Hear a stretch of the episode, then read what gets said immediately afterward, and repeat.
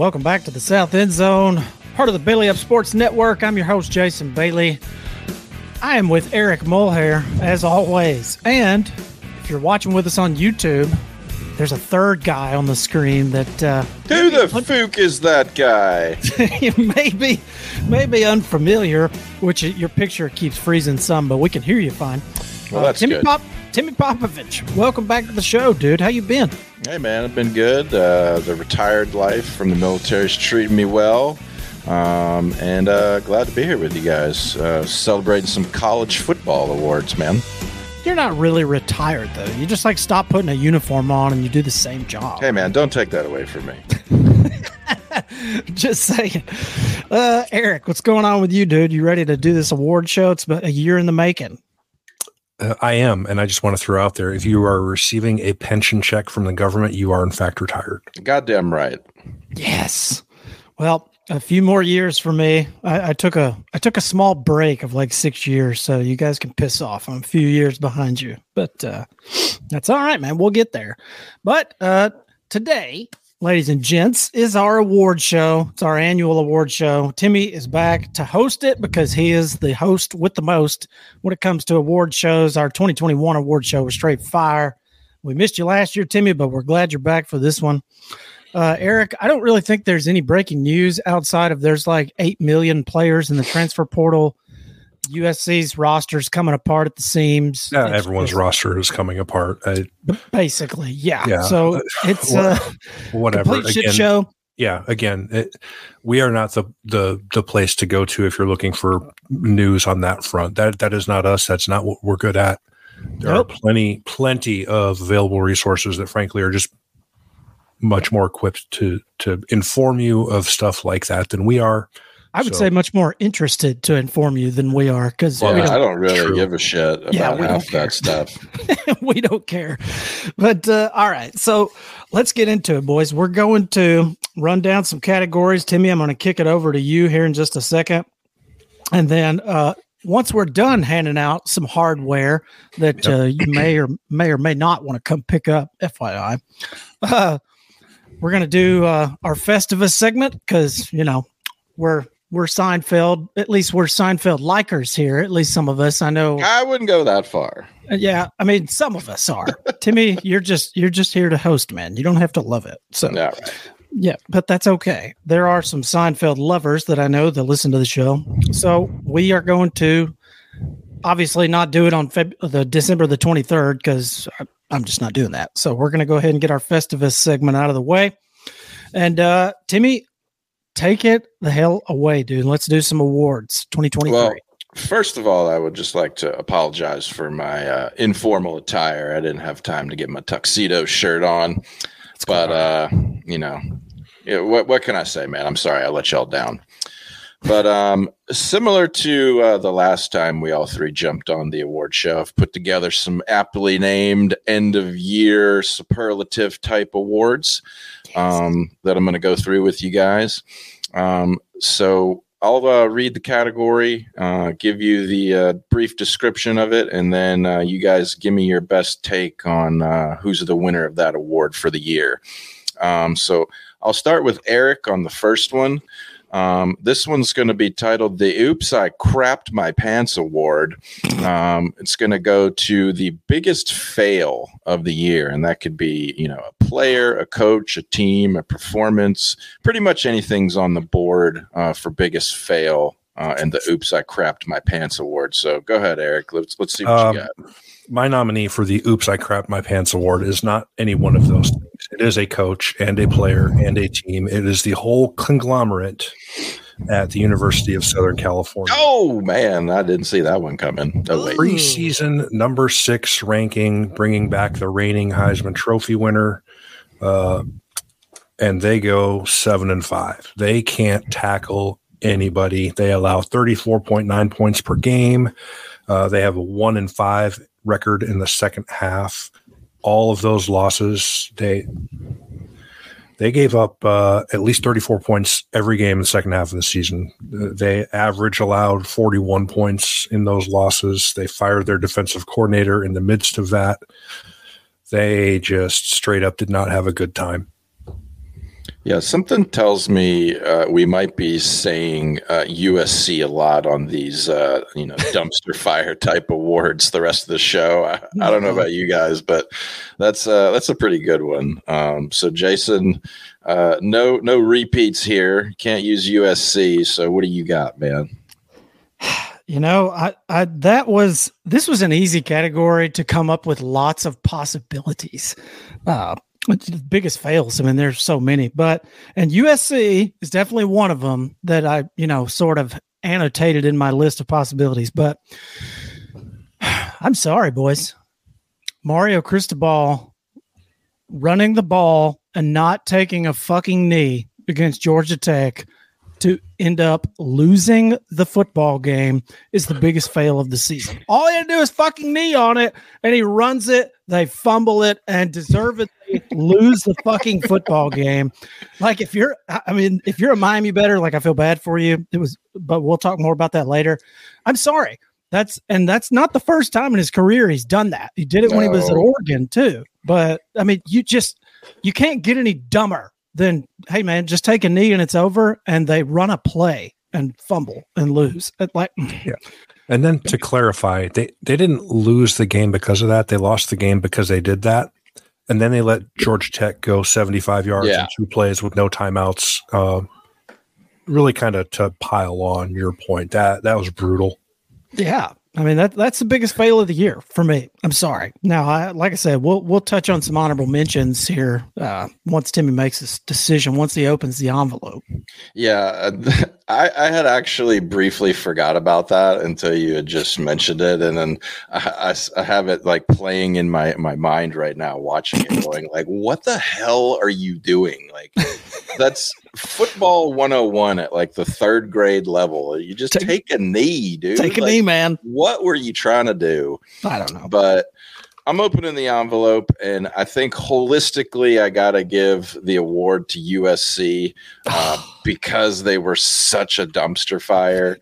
And I think we've all three been saying it over and over and over again. Like, you can't win the way that they're trying to win. And even with all the, the roster players that they had, they, they still sucked. Um, so they crapped their pants the most this year. well, some of the other honorable mentions in the biggest fail category that I had uh, Connor Stalions getting caught the way he did at Michigan and the just, sunglasses with a cameraman.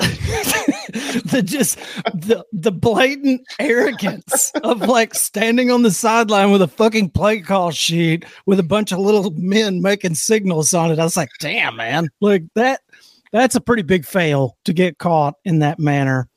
Uh USC was one, like I said, kind of a downer.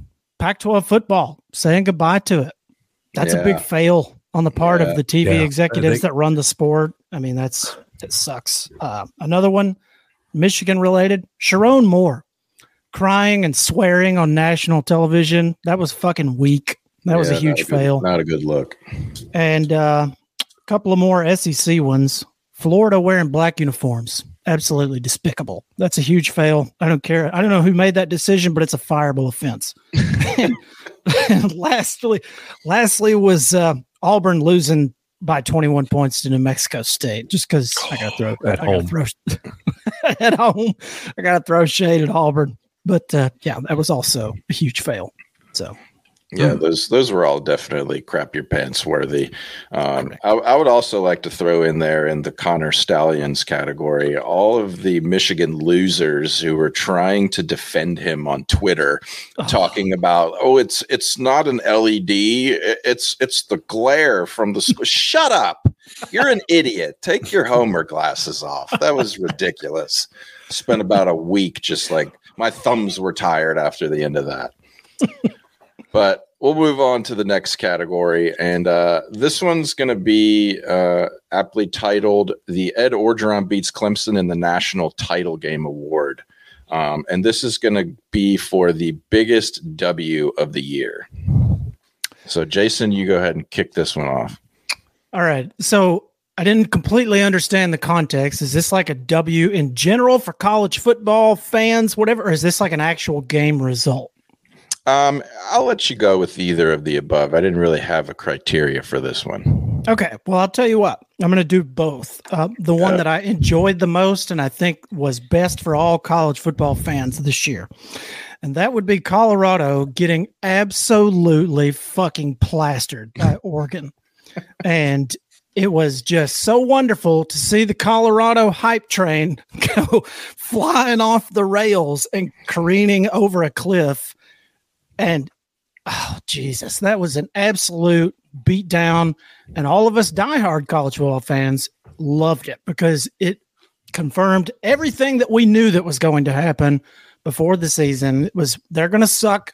And of course, they started 4 0 and all the ESPN and all just oh god, the hype train was unreal. And to me, that was the most enjoyable W of the year. Just an absolute melt job.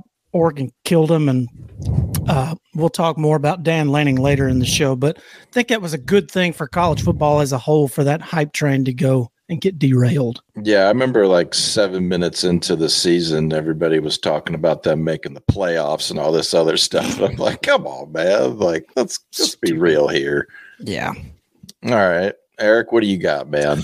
Uh, I also wasn't sure of the format of this question, so I also came Well, up Well, I suck at my job. Then I'm a sorry. particular game and then kind of an overall season long. So uh, for me, the biggest win, uh, and that really didn't do much as far as like affecting any standings or rankings or any you know playoff implications or anything. But uh, as far as like a statement win, Missouri smacking the absolute dog out of Tennessee uh, ran all over those guys right on the way to what ended up being a 10 and 2 season uh, for Say, Missouri. came out of nowhere this year, huh? So, uh, you know, Eli Drinkwitz was, I don't think he made either of our hot seat lists, but he was kind of on the cusp of like, hey, you know, if this guy doesn't make a bowl game, he's in trouble. And the, the statement, um, or the, the season as a whole was kind of a statement, but that game in particular, right? Because Tennessee won 11 games last year. A lot of, they had some hype coming into the season. Missouri had none, but I mean, they just beat the snot out of those guys, uh, 36 to 3 or 33 to 6 or something. It, it was very one sided and it, good win for them. And then season long, I, I got to go with Arizona, who came into the season uh, four and a half win total. They get to nine wins. Even their three losses were all very competitive two overtime games and lost by seven to Washington.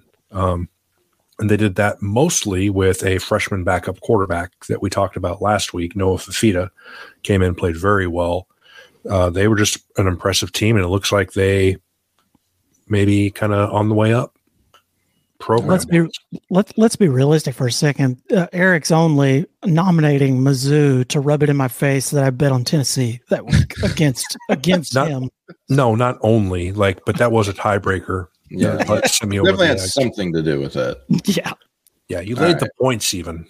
hmm Oh man, And I wouldn't be reveling this in this if I hadn't told you beforehand. Like I think the wrong team is favored, but Asshole. All right. Well, the envelope is here, and it's going to Colorado biffs it because Yes. I agree that there was way too much hype in that you know going on at the beginning of the year, and I think it was is good to see them kind of come down to earth, and maybe next year they'll have a little bit more reasonable expectations um, because that that was just too much, man. Yeah. It was I don't mind losing that one because that, that's a good answer. Yeah. Oh, some uh some other honorable mentions here that we should just cover real quick. A big win for college football would be uh, Brian Ferentz getting shit canned at Iowa because yeah, yeah. maybe maybe they'll score more than ten points a game or something like that. Maybe, Uh, maybe I don't. I don't know that they care still. No, No, not based on uh, Kirk Ferentz's comments yesterday. But Yeah. uh, and the other one was the clock rules. Big win for college football. I think the clock not stopping unless it's inside two minutes, just like NFL. I think it sped up the games, made things a little bit more enjoyable. I, I just I like the new clock rules. yeah. That actually reminds me. I got. I have another. another thing to add to the list for the next segment. Oh, All right. Well, Jason's doing a good job at his job. Um, all right. Um, going on to the next one. This one's going to be for the game of the year, and it's titled I'm sorry, Jason, but and Auburn's going to win the football game. From the old Kick Six broadcast on the radio call there. Um, so, Eric, why don't you go ahead and take this one first? Uh, Oregon at Washington in week seven, which ended up being a 36 33 Washington victory. Um, a lot of drama came down towards it came down to the final play. Some lead changes late game heroics some some pivotal fourth down decisions. Um, it was wildly entertaining a great game between two great teams. All right.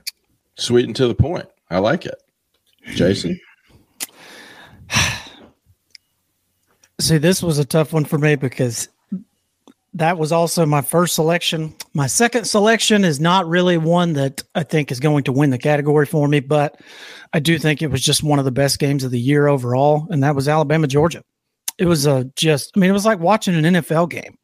Two just super high powered teams, big beastly NFL caliber offensive and defensive linemen on both sides. Ended up being a field goal game. You know, uh, basically a turnover in their own territory ended up being the difference in the game. And I don't know that you came away from the game really knowing who was the better team. Sort of like we thought in the Oregon Washington matchup, you know, I mean, if, if Georgia and Alabama played again, it might end up the same like Oregon and Washington did, but you don't know. I mean, there's some people that out there that still think Georgia's a better football team. So I would second to Eric's Washington, Oregon the round one matchup. I, I, would lean Alabama Georgia as the best football game to watch all year. It was just a a, a phenomenal game to watch. Yeah, I, I, watched both of those games and was very highly entertained at both of them. Um, not to take anything away from one game or the other, but I felt like I was more entertained by the uh, Washington Oregon matchup the first go around there was a lot of hype going into it. It didn't disappoint. Um, and I, I, just thought it was a really good football game. But Alabama Georgia was certainly a close second for me. Um, another very good football game. But we're sending the uh, sending the, the award out west. So okay, totally fine. That was going to be my first pick too. So yeah, I figured I figured that one was going to make the list, at least from one of y'all. Yeah, i w- I'm not mad about it. Uh, I would throw an honorable mention in there. That LSU Missouri game was fucking phenomenal to watch. LSU getting the pick six basically to yeah. win towards the end, like when Mizzou was driving. That, uh, especially also, since LSU didn't play any defense this year, except for maybe then. yeah, no, they they were part of several exciting games this year. Yeah. So all right, going on to the next category, we're going to dive into uh, a little bit of uh, college basketball reference here with a little Dick Vitale and the Diaper Dandy Award for the best first year head coach. Um, so, Jason, go ahead and give me your coaching Diaper Dandy of the year. Okay, so is this first year to be a head coach at any level, or is this just first year at a new school? No, first year at the new school. Okay, first year at the new school. Part of me, part of me wants to say David Braun at Northwestern, getting that team to a fucking bowl game after everything that went on in the off season. I, it's really impressive. They should not be in a bowl game, but in all reality, they played, you know, they beat basically three teams they shouldn't have. So I'm just going to go a different direction and give a guy who has been working on funding my retirement uh, some props, and that's uh, Jamey Chadwell at Liberty going 13 and 0 in his first year. I mean, shows up, and I, I, get the American is not really a great conference. I thought you were going to say Hugh Freeze with that lead in. yeah, I was too. no, no, not going to go qualified. Well, he, he got disqualified when he lost to New Mexico State. So um, maybe if he'd have won that, maybe I would have given him some props. But like I say, I kind of lean David Braun, but I just undefeated 13 and 0. I got to give Chadwell the nod, man. But best job this year. So, all right. Eric, what you got, man? Uh, well, I am going to go David Braun uh, because he fills both uh, criteria first year head coach and first year head coach at any level, not just new school. Uh, six months after being hired as the defensive coordinator from North Dakota State, he gets pushed into the interim role when they fire their longtime coach over a hazing scandal in uh, must have been July, maybe June. Um, that team, I, I would have bet my house before the season that that team would not make a bowl game, let alone win a seventh game. Um, for me, watching them go one and eleven last year, and everything that happened in the offseason, knowing that they're not a place that can go just go get you know whatever transfer they feel like to win seven games feels like borderline miraculous for me. Uh, yeah. especially as an interim guy who's not been at the Power Five level before.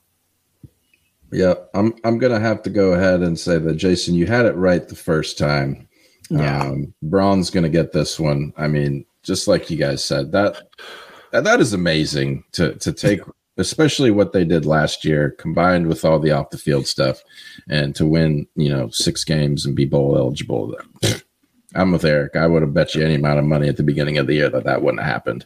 Um, but like you said, Chadwell also very deserving. Um, yeah, you know, and that's not to say I'm not a Jamey Chadwell stan. Yeah. Like, I mean, I complete. You guys know that I am, but oh yeah, I, Another guy you know, I would have thrown out there was Jeff Brohm, taking Louisville to double digit wins and a conference uh, title yep, appearance in his first yep. season. That's I was just impressive. about to bring them up. well, the only reason probably I wouldn't have happened with Hot Cedar Field.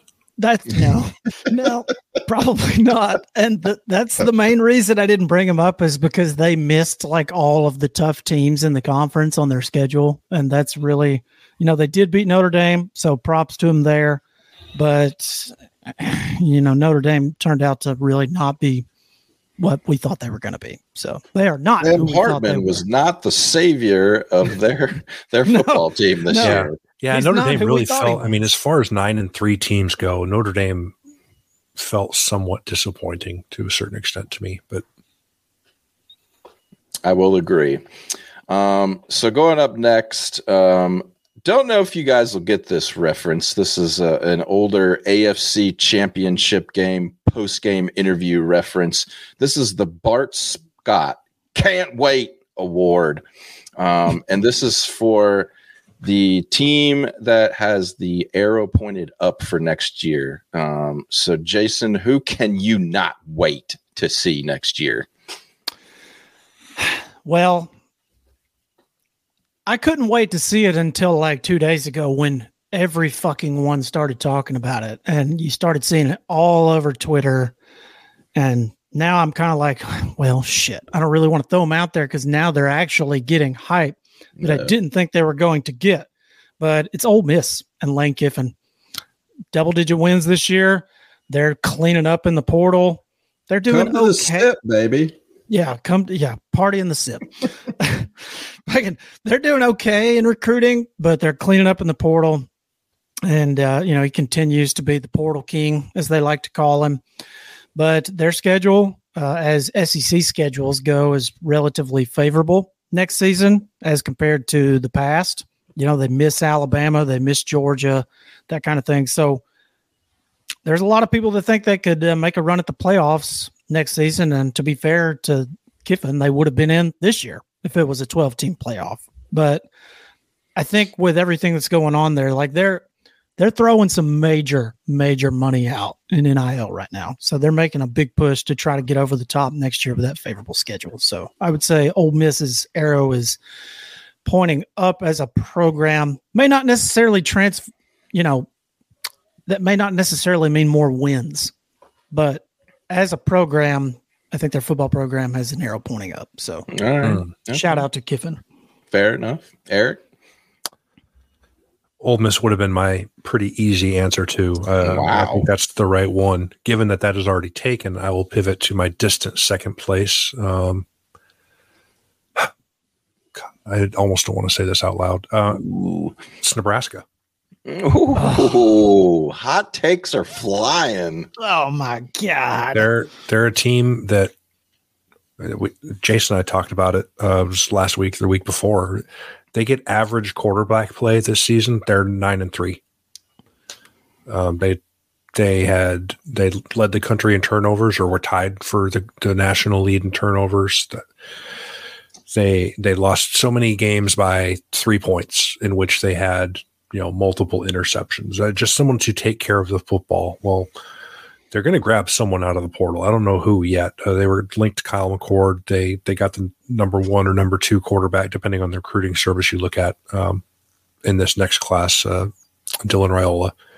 They're they're going to fix the quarterback problem. They they've already fixed the defense, and when they do fix the quarterback problem, I think you see the the jump forward. Man, the Cornhuskers. All right. Well, I'm going to make a hot statement here and say that you're both wrong. Oh. And the actual team with the arrow pointed up. Oh God, here we go. Is, Look, is right here. Looking at Blacksburg, yeah. Yeah, yeah.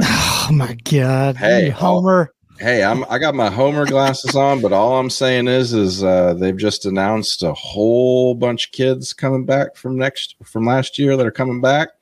Uh, they got some couple of good gets in the transfer portal already. Hey man, look out! That offense is going to be spicy. That defense is going to be revamped you know they could they could make a push for an ACC title game appearance. I'm just uh, just warning y'all.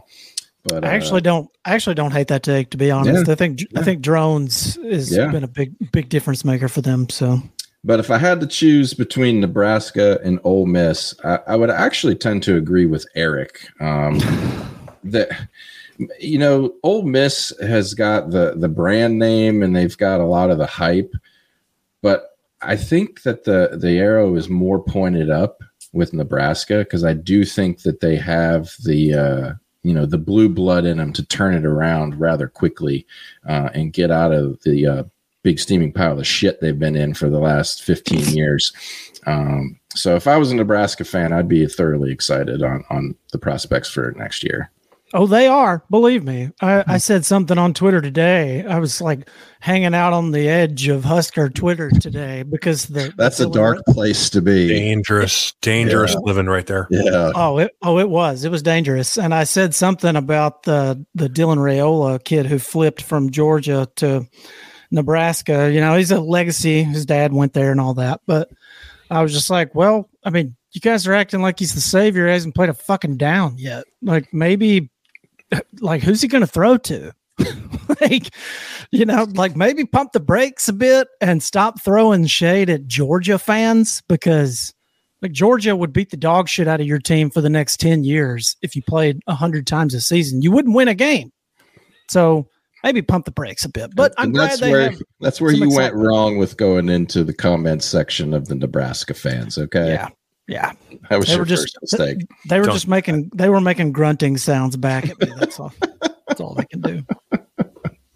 They were talking about national championships back from the 1990s, right? Yeah, when I was 13 years old. Yeah, yeah, exactly. All right, good deal. Well, we're gonna go forever we're going to go to the next category. Um, and this is the opposite uh, of the Arrow Up Award. This is the Arrow Down Award titled On the Bright Side, We're Not Addicted to Meth.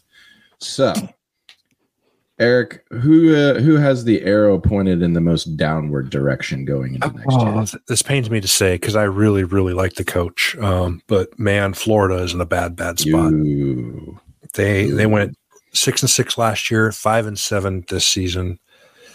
Their their 2024 schedule looks like it was written by a Florida State fan. Um, it's it's one of the hardest schedules I've ever seen. Ever like, ever seen. Not just you, like oh, but their their schedule next year is an absolute. Are you going to go show. on record and say sub five wins right now? Smack. Yeah.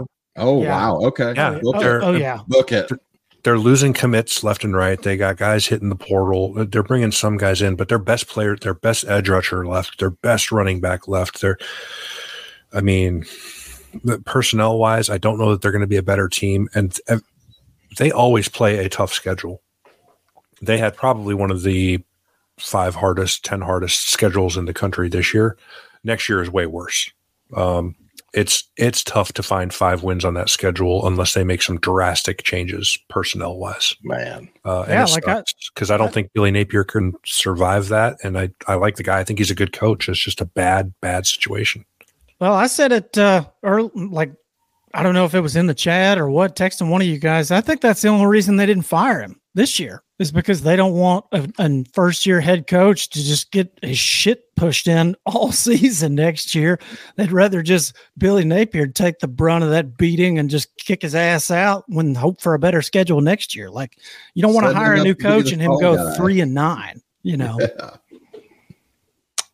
It, it yeah, it, it's bad. I, I, think that might be part of the reason they kept him, but um, you know, normally a guy goes into the season and you don't think like, oh, if he can get to six and six, he'll save his job in year three, right? But I, I tell you, if he wins six games on that schedule next year, I would have a tough time firing him because that would be really a really impressive job.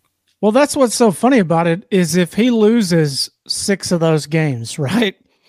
Like, I would still argue that his team needs to be in the top 25 at like yeah, 6 100%. and 6 because the schedule is so ridiculous. It's like, okay, who'd you lose to? Georgia, Alabama, Mizzou, LSU.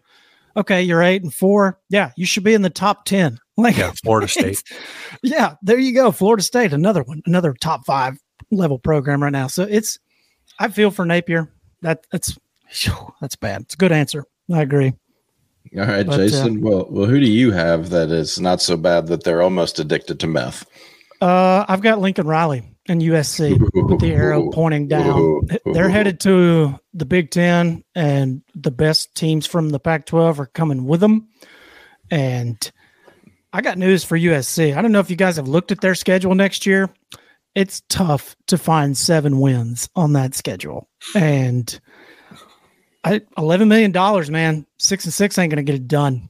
He'll, he'll be shipped the fuck out of there in a hurry, and they'll get somebody else in there who can actually, you know, coach and some defense and get some players that'll be there longer than one season because their their roster is like a revolving door right now. Players just coming in and out. So, uh, and they were seven and five this year. They were two plays away from being five and seven.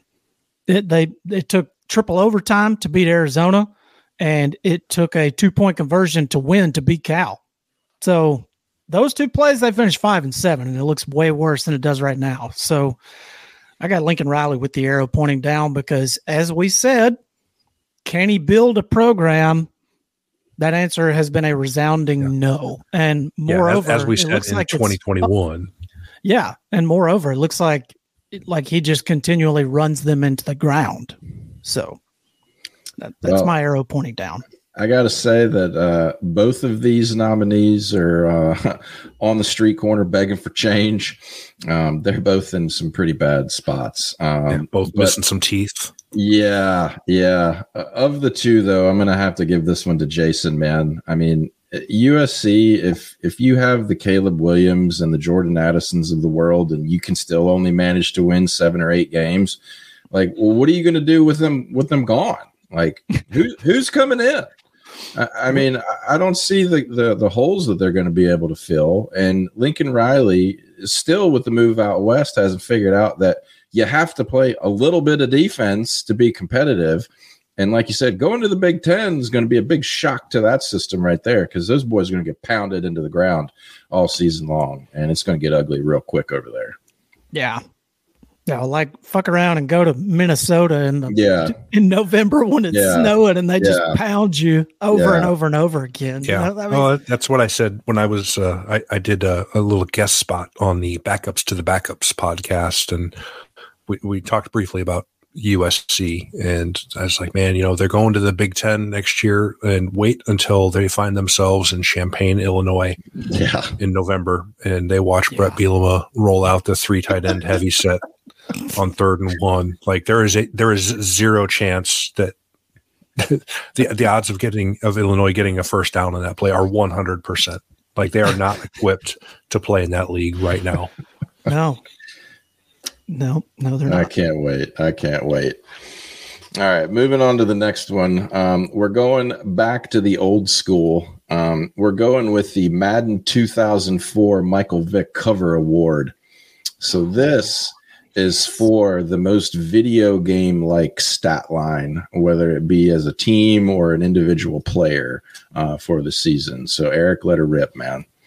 Uh, I'm not going to do a player or a team. I'm going to do a game because both okay. sides were equally absurd, mm. and that is uh, a game that featured 104 total points, 1,343 total yards, 66 total first downs, and zero ounces of defense. Mm. And that was Ole Miss 55, LSU 49 in mm-hmm. six. It's a great game. Uh, it was a great game. It was a lot of fun to watch, but it was just like ping pong. Right. I felt like I was at Wimbledon. Right. Just right down the field, right down the field. Uh, Ole Miss ran for 317, threw for 389. Jayden Daniels was absurd, even more so than normal this year. Uh, LSU ran for 223, threw for 414. Both teams averaged 10.0 yards per pass attempt or better, and both teams averaged over six yards per carry. So and it featured a game winning touchdown with 39 seconds left. So if you don't care about defense, this game had everything you want. Boom. I love it. Mm. Jason, beat that. Oh man, that's going to be tough to beat. Uh cuz that that's one that I, that was actually on my list. I had these in no particular order, but uh, I kind of went player player unit and then a game. But that was a game that I would have noted that was outrageous. But I'll go with the individual player here because I think this is just an absolute, just stupid stat line, and it's over a two week period. Okay, uh, Ollie Gordon at Oklahoma State in two games versus West Virginia and Cincinnati, back to back weeks now. The guy had 54 carries for 553 yards and six touchdowns. And for the you folks at home without your calculators, that's good for 10.25 a carry for 54 straight carries. Not too shabby. Not too shabby is right. I mean, the dude just, he was Oklahoma State's entire offense for a two week period. And yes, I get it. Those two other teams aren't that good, but Oklahoma State wasn't that good either. Like they, they got their shit kicked out of them by South Alabama a couple of weeks before that. So, yeah, that, that, that's why I reject the. They didn't, you know, they, it came against shitty teams. Yeah, because West Virginia didn't give up 225 or 270 yards rushing every game, right? It's, nope. it's if it was easy to do, more people than Ollie Gordon would have done it. Yeah, agree. Yeah, okay. I, do have a, I do have a nominee, but I, I didn't want to. I'm going to go with Ollie Gordon as my entry.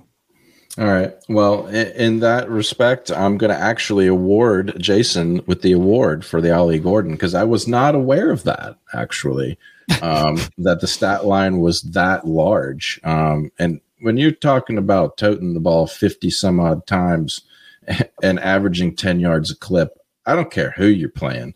That's impressive. Um, not to take anything away from the Wimbledon match that Eric brought up, because I do remember that game, and that was that was a barn burner. And it was. That's that's that's definitely something that would have transpired on the sticks of the PlayStation Two back in the oh, day. Oh, yeah, yeah, you throw, you, yeah, you throw the quarter amount up up on 15 minutes and you just mm-hmm. let it mm-hmm. sling, and yeah, the final score yeah. is 225 to 240. Yeah. You know? yep. 7,000 yards passing for yeah. Colt Brennan and the Hawaii team, you know, so versus Dennis yeah. Dixon. yeah. That, yeah. And I, I did have an honorable mention in this one because this was another game similar to that. That was I do too, Iowa, Iowa State and Kansas State uh, mm. in the blizzard Oh, damn. That was that snow game. Yeah, that was a good game to watch. Uh, that had, I want to say, I don't remember this for fact. I didn't look it up. I want to say that had five scoring plays of 60 or more yards in that game. Yes. Yes. It was a one big play after the next in a snowstorm. Yeah, in a snowstorm. It got into the 80s uh, yeah. score, not the temperature. But um, yeah, wild, wild game. And it wasn't a matchup I was particularly looking forward to. And then I found out as the weather was going to be shitty. I was like, oh god, I'm not going to watch that. It's going to be a, you know, seven to three slog. Um, it was actually a late it, game. I think it was like going was on at like nine or ten o'clock or something. Yeah, it was. It was the the eight thirty or eight o'clock time slot Eastern, mm-hmm. and wild one. Yeah, and my honorable mention for this category would have been James Madison's defensive line between three players, and I, I want to give these guys some props here. Jalen Green, uh, Jamree Kromah, and Mikail Kamara. Those three dudes combined for 60 tackles for a loss. like all three of them are in the top five in the country in tackles for loss. They absolutely dominated all year, pitching tents in backfield. Some, I mean, 60 tackles for a loss for three dudes. I ain't never seen no stats like that. Hey, James Madison and the Dukes, look out. I mean, they're building they're a squad over there, man. They're, they're going to fund my retirement. That's what they're yeah, Yeah, they're, they're looking good, man. Watch out.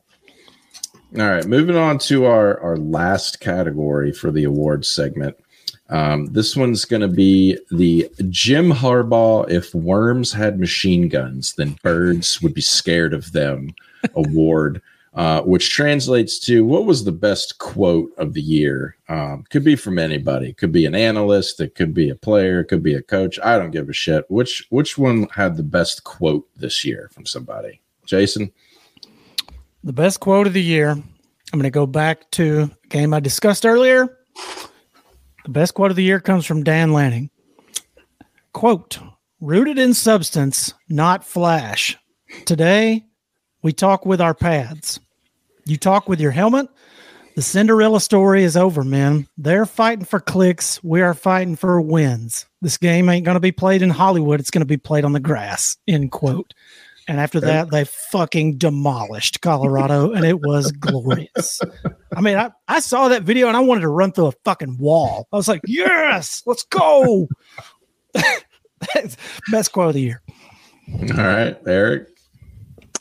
Now I feel like I screwed this up because I didn't know you were naming the award after Jim Harbaugh when I picked. Oh no! Harbaugh, when please, I Jim Harbaugh quote. Please. Um, on the uh, on the issue of uh, culture and team cohesion, especially with some of the off-field stuff that went on at Michigan, um, talking about locker room unity amongst the players, and he said, "I quote: locker rooms, a lot like my mom's bathing suits. I like to see them in one piece." if you had to distill Jim Harbaugh down to one quote, it would either be that one or the worms with machine guns. Jason, you already know who won this one. Come on, man. This is in the correct spirit of the award. that guy. Absolutely, man. If there's anybody that's good for one, what the f- did he just say moment every year? It's got to be Jim Harbaugh. Every yeah, my yeah, my my close second would have been Jerry Kill's post bowl game comments that he made uh, the other day, which was the New Mexico athletic director better be disciplined. I may get in trouble, but I don't give a shit. I can go to Mexico and drink margaritas and let y'all have a nice life up here. I couldn't care less. this dude, this dude won 10 football games this year. Pretty crazy. Yeah. And he's pissed off that New Mexico's athletic director resisted letting them use the indoor practice facility because his quarterback peed on the building earlier yes, in the year. Correct. Oh, so much drama. So ah, much. Oh, God, I love college football. Yeah, I love it. I love it. All right, man. well, that's all I got for the awards categories. So I can I think we back to you. I think we missed one. Did we, we miss one? Which, oh, which one did I miss? We we had worst beat on the Oh, list. we did. We did. I'm sorry. I totally oh, skipped over the I lost my rent money on Vanderbilt plus seven and a half award, uh, which is the worst beat of the year. Um, so Eric, I'll give you this one since you brought it up totally forgot. So I actually had a smattering of bad beats early in the season that to yeah, choose you, from. Yeah, you did. I had I think five in a three week stretch, just brutal, brutal losses. The worst bad. one, the one that actually like I I came the closest to throwing an inanimate object. Oh no. Was Nebraska and Illinois. Oh, that's exciting. yes. in week three, I was on under 43 and a half. Right. This is hot on the heels of Nebraska playing some very good defense the first couple of weeks and not being able to score because they can't hold on to the goddamn football. Thinking, oh, 43 and a half? Sure, I'll take that. With three minutes left in the game, God, I cannot believe this. Northern Illinois has 89 total yards. Uh, Nebraska has a sizable lead. They're up 36 to uh, 3. Northern Illinois goes on a 60 yard drive in the last three minutes after putting up less than 90 yards the entire rest of the game. And the backup quarterback throws a touchdown pass with four seconds left. Let's go. Uh, 36 to 11 final. And I. I'm not going to say I cried, but gr- my face group- changed colors and I, Oh, I shook with rage a little bit. Uh, like I was fired up. Oh yeah, the group chat was melting down while that was going on. That's good. That's good. All right, Jason, let's hear yours. All right. So I went back through all my picks and I didn't really have too many bad beats this year. I had a couple, but not in games that really mattered and not for big amounts. So I had to go more general in this category and pick the people that I feel the most sorry for.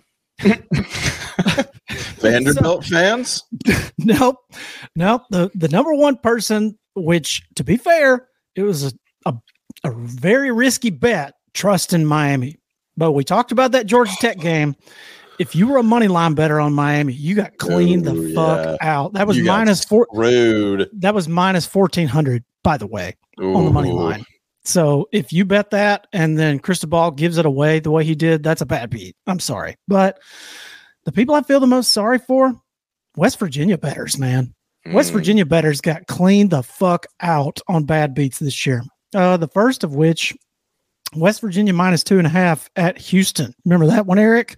Fucking 49 Hail Mary yard, game, yeah. yeah, 49 yard bomb with 22 seconds left to go. Houston wins. And so uh, West Virginia minus two and a half gets blown with 20 seconds left. And then Penn State. Yeah, Also- that was that was another one on my lipstick list of bad beats this Yep. year I Yep. Penn State. Yeah. West Virginia was plus 20 and a half, and Penn State scores with 15 seconds left to blow the cover 38 15. So, Yeah.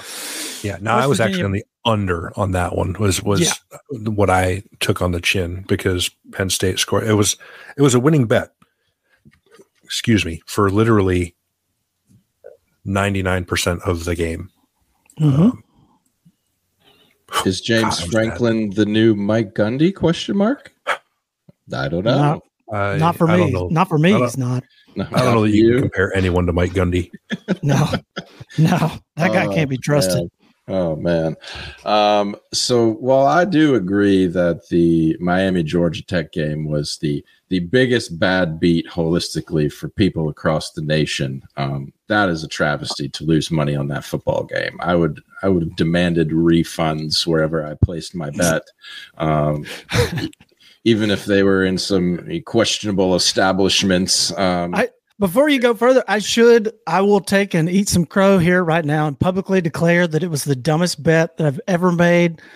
And Timmy, you called me out on it, and you know what I'm talking about because you sent me a text message that said there's only one way, one explanation for this 45 to 3 UCF Oklahoma State. I put money on Gundy that week, and I'm sorry, Oklahoma State, that was my fault. Yes, it was. Yes, it was. But Eric, I- I'm sorry, but congratulations. You win this one because that is a terrible beat. I didn't realize that you had the under on that game, and to blow it in that fashion, I would not have blamed you. Excuse me for throwing stuff at your TV.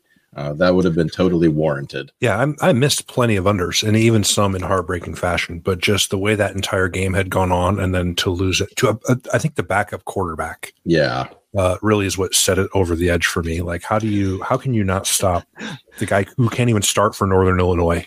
no, that's that's just embarrassing.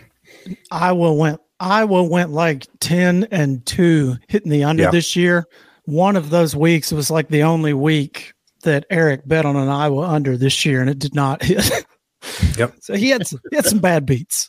I did. There was one I saw. I think I maybe put it in the um, in the group text, but Georgia Tech, uh, when they are double Yes. digit underdogs, they were like nine and two the last Yeah. two seasons as or three seasons as double digit underdogs. I was like, huh, weird. Guess which two games uh, Hmm. they they Hmm. biffed it on there. Uh, That's mystery, like- right? I think you're 0 and 3 on your last three Georgia Tech bets. And like, yeah, I gotta on- I gotta burn you. bridges That one's on you because I told you before the game. I was like, you better did. stay away from Georgia Tech. You better not do it. And you did it. Yeah, they're dead to me. Um, Nebraska's dead to me, betting wise. Uh, who else have I? I've gotten. Oh, Penn State when they play anybody with a pulse. Yeah. I got to give that up. Ohio State. Yeah. There you go. Michigan, you know, things of that nature. Yep. All right. So, Eric, are you going to host this Festivus segment or do you want me to? I, I think I got the Festivus segment. Um, Where, All right. where's your pole, man? All right. oh, yeah. yeah. Hold on. I'm in a hotel, so I, I can't carry the Festivus pole with me. I'm sorry.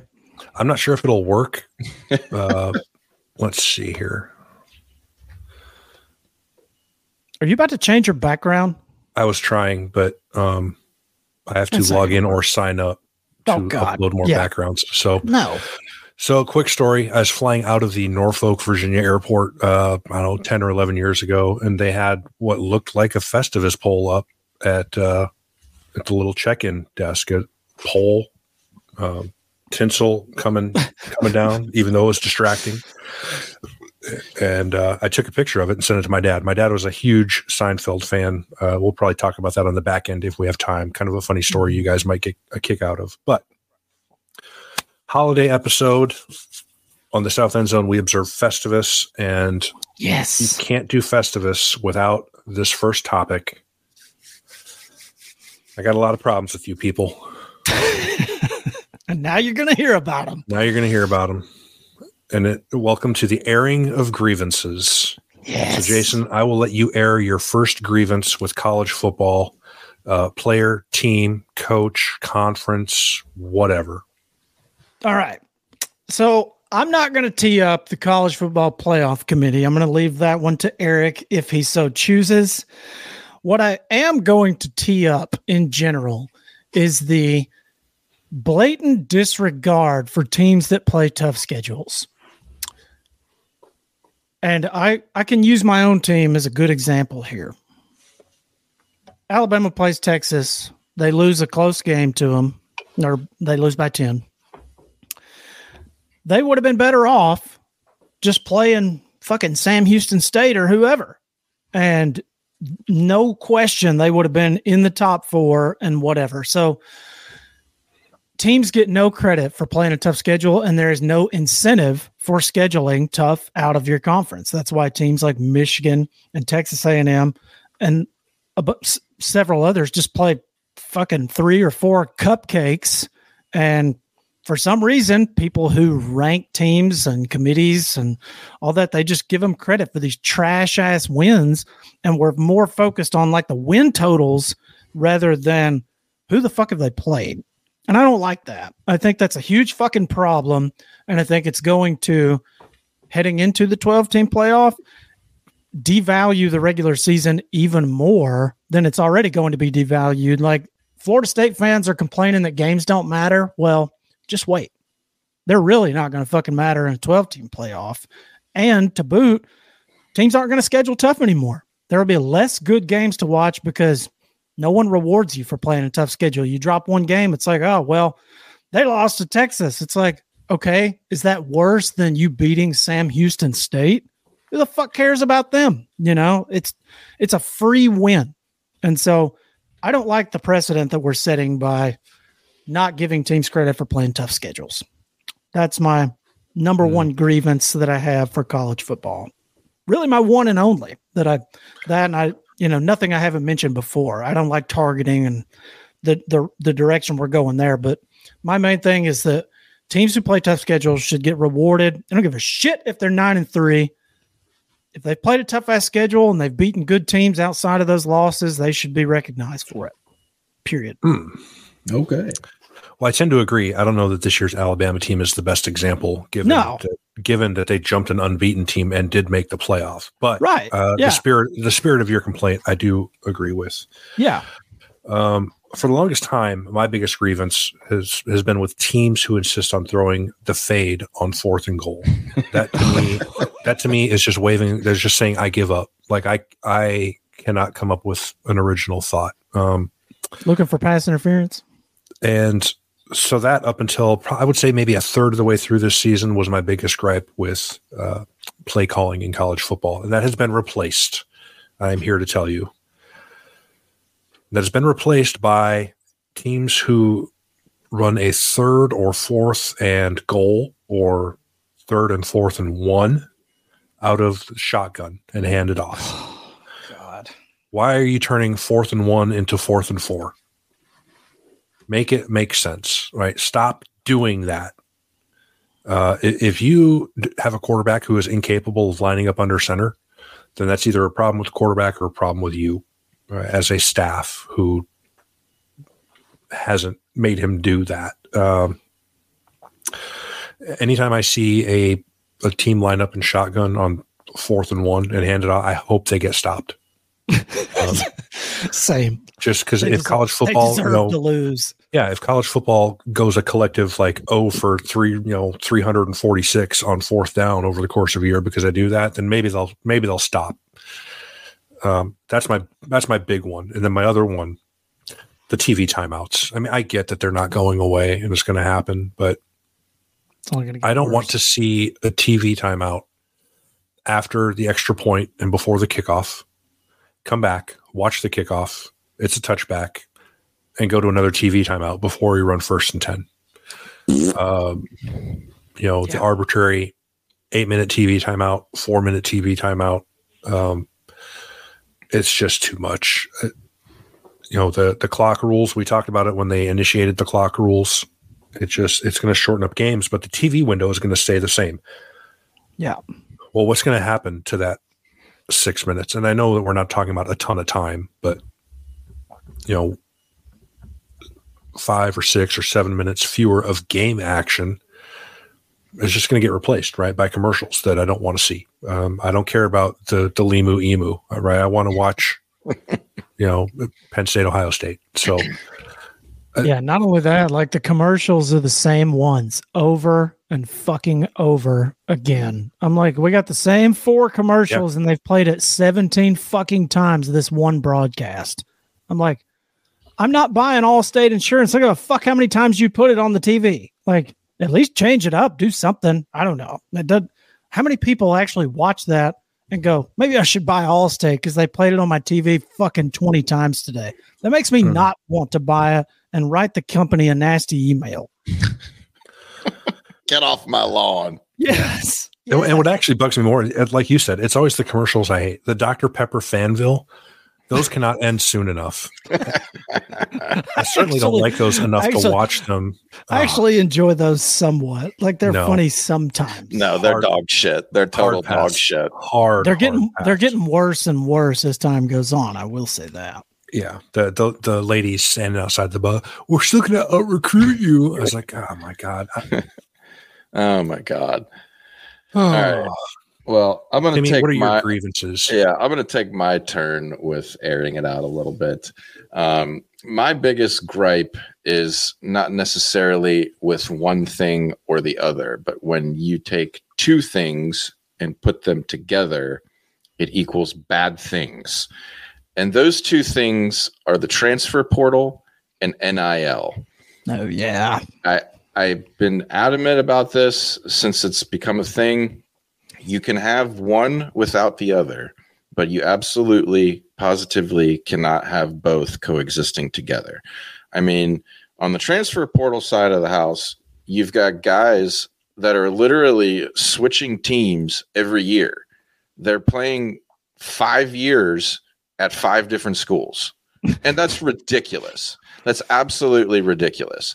If you're that bad that you're going to transfer around to five different schools, I got news for you, dude you're probably not going to be anything at the NFL level. So, you know, sorry.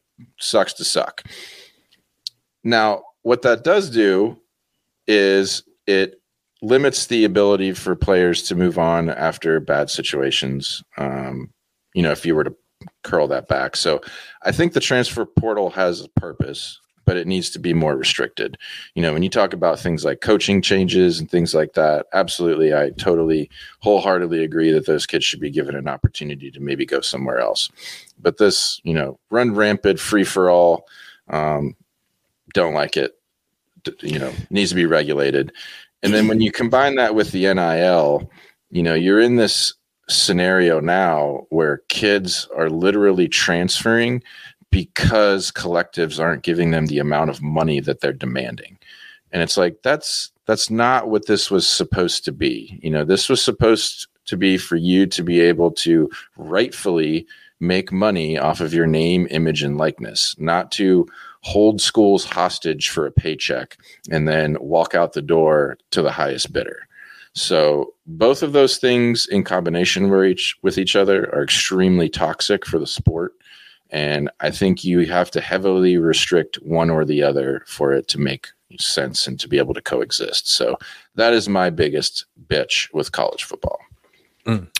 I like that take. And I'm yeah, it's, it's tough to get disagree. Um, much yeah. like the the commercial breaks, neither one of those things are going anywhere anytime yeah. soon. Unfortunately, um, I don't know that they could scale back either one. I think they would end up in court and lose um, in either case. They've they obviously they lost the NIL court case resoundingly, and then well, it's all coming to, to an it's all coming to an end because once these players become employees, right, and that's kind of what we they're going to become and they're going to have to sign contracts. Then guess what? You can't fucking transfer no matter what. Yeah. Like, the the thing we've been kind of not necessarily dreading, but like, okay, this would be like the last straw where this is no longer college football, it's semi pro, was yeah. the employees thing. But now I'd almost welcome it because then you can collectively bargain and sign yeah. a contract. And guess yeah. what? You're here for two years. Yeah, um, it's the minor leagues for the NFL at that point. Yeah, which I kind of thought is. NIL would sort of like market correct itself. Like once some of these rich assholes like lost enough money, giving some kid two million dollars to go to their school, and the kid sucks. Yeah. Like, okay, well that there's no return on that investment.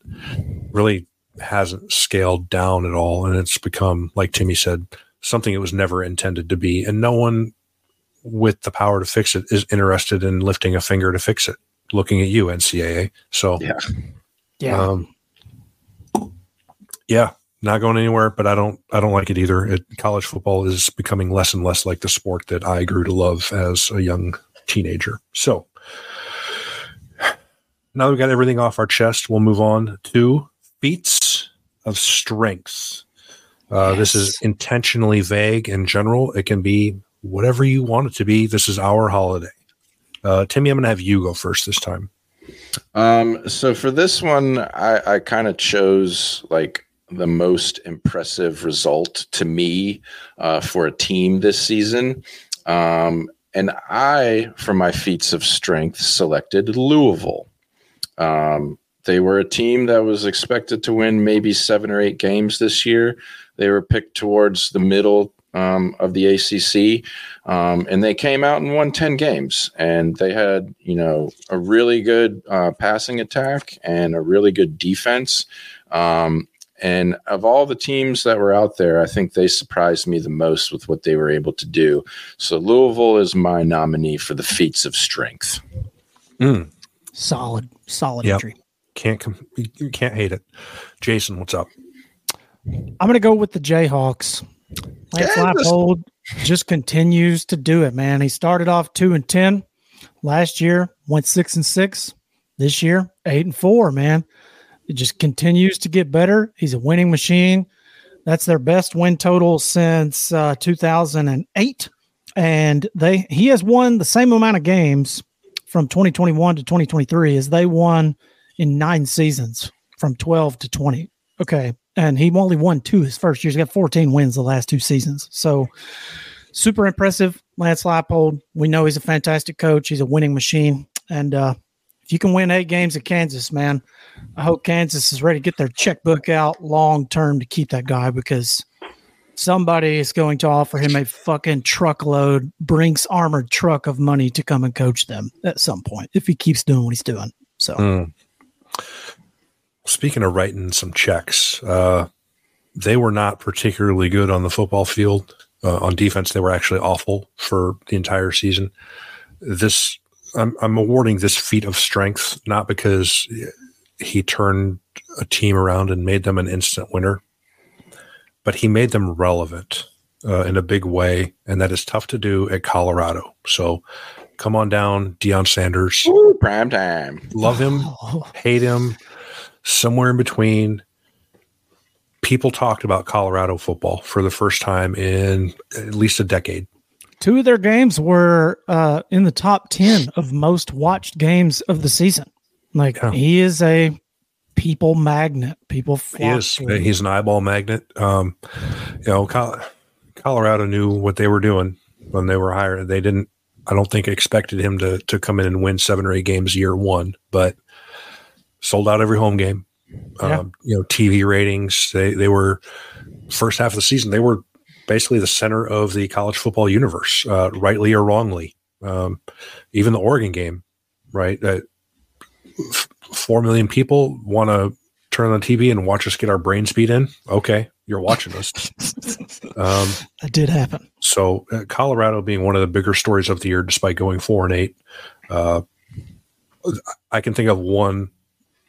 I can think of two coaches who could do that, right? And Deion Sanders is one of them. Yeah, not definitely not underselling the four wins, man. Because after what they had last year, it, that, that's a miraculous improvement. Yeah, it's a 300 percent improvement on your win Yeah. total. Yeah, Nice job. yeah, Yeah, and then how you know when the wins came and then the losses after, right? Uh, how they sort of like started the season and then ended the season. Maybe feels like a disappointment, but they finish about where most people thought they would, wins and losses wise. But I mean, they were the the most talked about four and eight team I've ever seen. Uh, side note here, honorable mention for this category for me. Uh, sort of a a down note, but I, I feel like I need to give him props is Jordan Travis. Big feat of strength to, you know, go through what the kid has gone through, breaking his leg in a just gruesome manner. Playoff hopes getting torched, his college career, possibly his NFL career. Who knows how he's going to come back from the injury? We don't know. I mean, it's they say he's going to make a full recovery, but is he ever really going to be the same player? We don't know. So millions of dollars are at stake, and he's acted like a true pro through all of it, man. Even to the point of like encouraging guys like Milroe on social media to go win it all. You know, so props to Jordan Travis. Big feat of strength for uh, you know taking a bad situation and sticking positive through it. So Mm. I don't think anyone who's followed Florida State the last couple of years would be surprised that he has conducted himself like that, but it's still worthy of recognition. Uh, I agree. no doubt. feats of strength in the rear view. And this brings us to our last topic. It's the Peter and Martin Van Nostrand Award for biggest imposter. Um, Are we all Seinfeld three fans will know have that the is- same answer? we might. Um, Possible. one of Kramer's alter egos, uh, Professor Van Nostrand, a Juilliard trained orthodontist, I believe. Uh, Martin, Dr. Martin Van Nostrand. Um, biggest imposter. Jason, who you got? It's Lincoln Riley, man. God He's damn it! He's Okay, the biggest imposter, dude. I don't care what anyone says. This guy is an imposter, an impostore. He is not a good football coach. I don't give a shit what anybody says. Throw out the records. He took over a juggernaut in Oklahoma and proceeded to run it into the fucking ground, and then ejected at the right moment in time and took a star quarterback with him and caught lightning in a bottle the first year in a down Pac-12 even the and even still got his shit pushed in twice plus got his ass kicked in a bowl game by Tulane. And then this year the true colors sort of showed up man. You can tell they don't practice. This guy is just a he's a Hollywood football coach man. He's just he's a poser. And I'm I'm just to me he has to be the biggest imposter in college football Timmy, sounds like you had him as well. Yeah, I mean, for all the same reasons that that Jason mentioned, um, I'm not going to beat beat the horse on that one. Uh, I'm going to go with my my second round draft pick for this one then, uh, and that person is going to be Tony Elliott, is an imposter as a head football coach. throwing the shade at the who's Oh, dude the the the fact that this man has run that program that was already down and out even further into the ground is actually kind of surprising because I actually thought that he was going to be able to maybe create a little buzz around Charlottesville um, and maybe get them on the up and up. but they've recruited worse. They've played worse. And I've just seen a football team that looks like they quit on a head coach and they're in really, really, really rough shape. And I don't know that he survives after next year. I think he's firmly on the hot seat this year. And if he doesn't come out and at least make it to a bowl game, I think he's out of there. Damn, that was surprising because they had like five or six or seven games this year where they lost by less than six points. Yeah, I was Like, gonna say they- I don't I don't know that I agree. I I feel like there's signs of you know reasons for optimism around them. They've they've played a lot Yeah. of teams tough, especially after you know he comes into the job right when Bronco Mendenhall just hits the eject button out of nowhere. Uh, last year ending how it did with losing the players and canceling I think the last two or three games. Yeah. Um, I- like I'd almost be surprised. We'll see what their schedule looks like. I haven't checked, but like right off the cuff, I would say I kind of feel like they should be a decent bet to get to six wins and make a bowl game next year. I, they seem to progress from last season to me. Yeah, I mean they went three and nine, but but you know, again, they play it's like it's like the Nebraska thing, right? Where in Scott Frost's tenure, they they lose like they have a, a an even point differential and go one and eight in conference play kind of thing. Mhm. This is not to that level, but when you have like five or six or seven games that end in less than one score and you lose all of those games, like at some point you got to go, fuck, man, it's like bad luck. Like they're still playing hard, but they just like can't finish. So I- Hey, Yeah. I'll tell you. I'll tell you what. The one thing that did it for me is Tony Elliott's supposed to be like this quarterback guru, offensive genius type guy, hey, yeah, Hey, I got I got hey, nothing and- there. and and nothing. Brennan Brennan Armstrong at the end of last year was like, "Nope, I'm out of here later." He goes to NC State and lights it up. Kid me? So yeah. I'm just saying, man. I'm just saying. Mm. Some All right. who's hate coming out on the pod. Yeah, yeah. Oh, okay. Well, I also had USC. We, we've talked Lincoln Riley to death. My honorable mention would be Mario Cristobal. Oh. It's- impostore. Oh boy. he's he's at his third school career coaching record 74 and 72 like i don't know why this is a 10 million dollar year coach he's won double digit games twice he's got one top 20 finish uh, in the ap poll final ap poll three and three in bowl games you know he's hired to turn around a, a seven and five miami team he's gone 12 and 12 in two years just thoroughly unimpressed he, he's Well, I'll go on record and say this for you. I, I was Cristobal was on my list, but I'm gonna tell you right now. If Michigan goes and gets absolutely plastered by Alabama, Harbaugh will be the biggest impostore on earth after stealing all the signals and then his team kind of looking like ass down the stretch.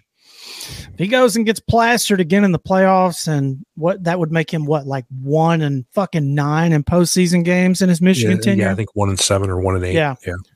he would be the biggest imposter. But gonna hold that because maybe they do beat Alabama. Who Yeah. knows? But I wouldn't bet on it. All right. Okay. Um, so that wraps up the the Festivus segments. Uh, We have time for a quick story. I think maybe, given it's the holiday episode, we can go a little long. yeah, man. I mean, who cares? Anybody? So I- I us, alluded- We, we appreciate you and thank you for subscribing and watching and all that good stuff. We've really grown the past couple of weeks. So yeah, a couple more minutes. Yeah, Eric, take it away. So I, I alluded earlier to my dad being uh, a big, big Seinfeld fan. Um, in fact, he, he died about a year and a half ago, and one of the things that uh, of his that I grabbed, kind of a keepsake, was he had a, a poster, the uh, the Kramer painting that Jerry's girlfriend did.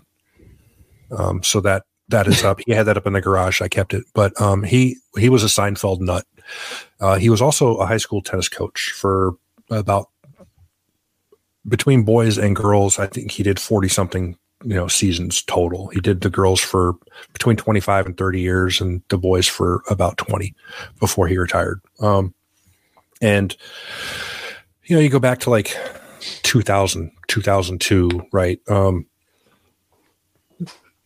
small town in South Dakota, they didn't have like a beat writer covering the high school tennis matches. So he had to, yeah. So he had to s- submit the scores to the paper for it to show up in the paper, right? Oh, hey, so and so beat whatever.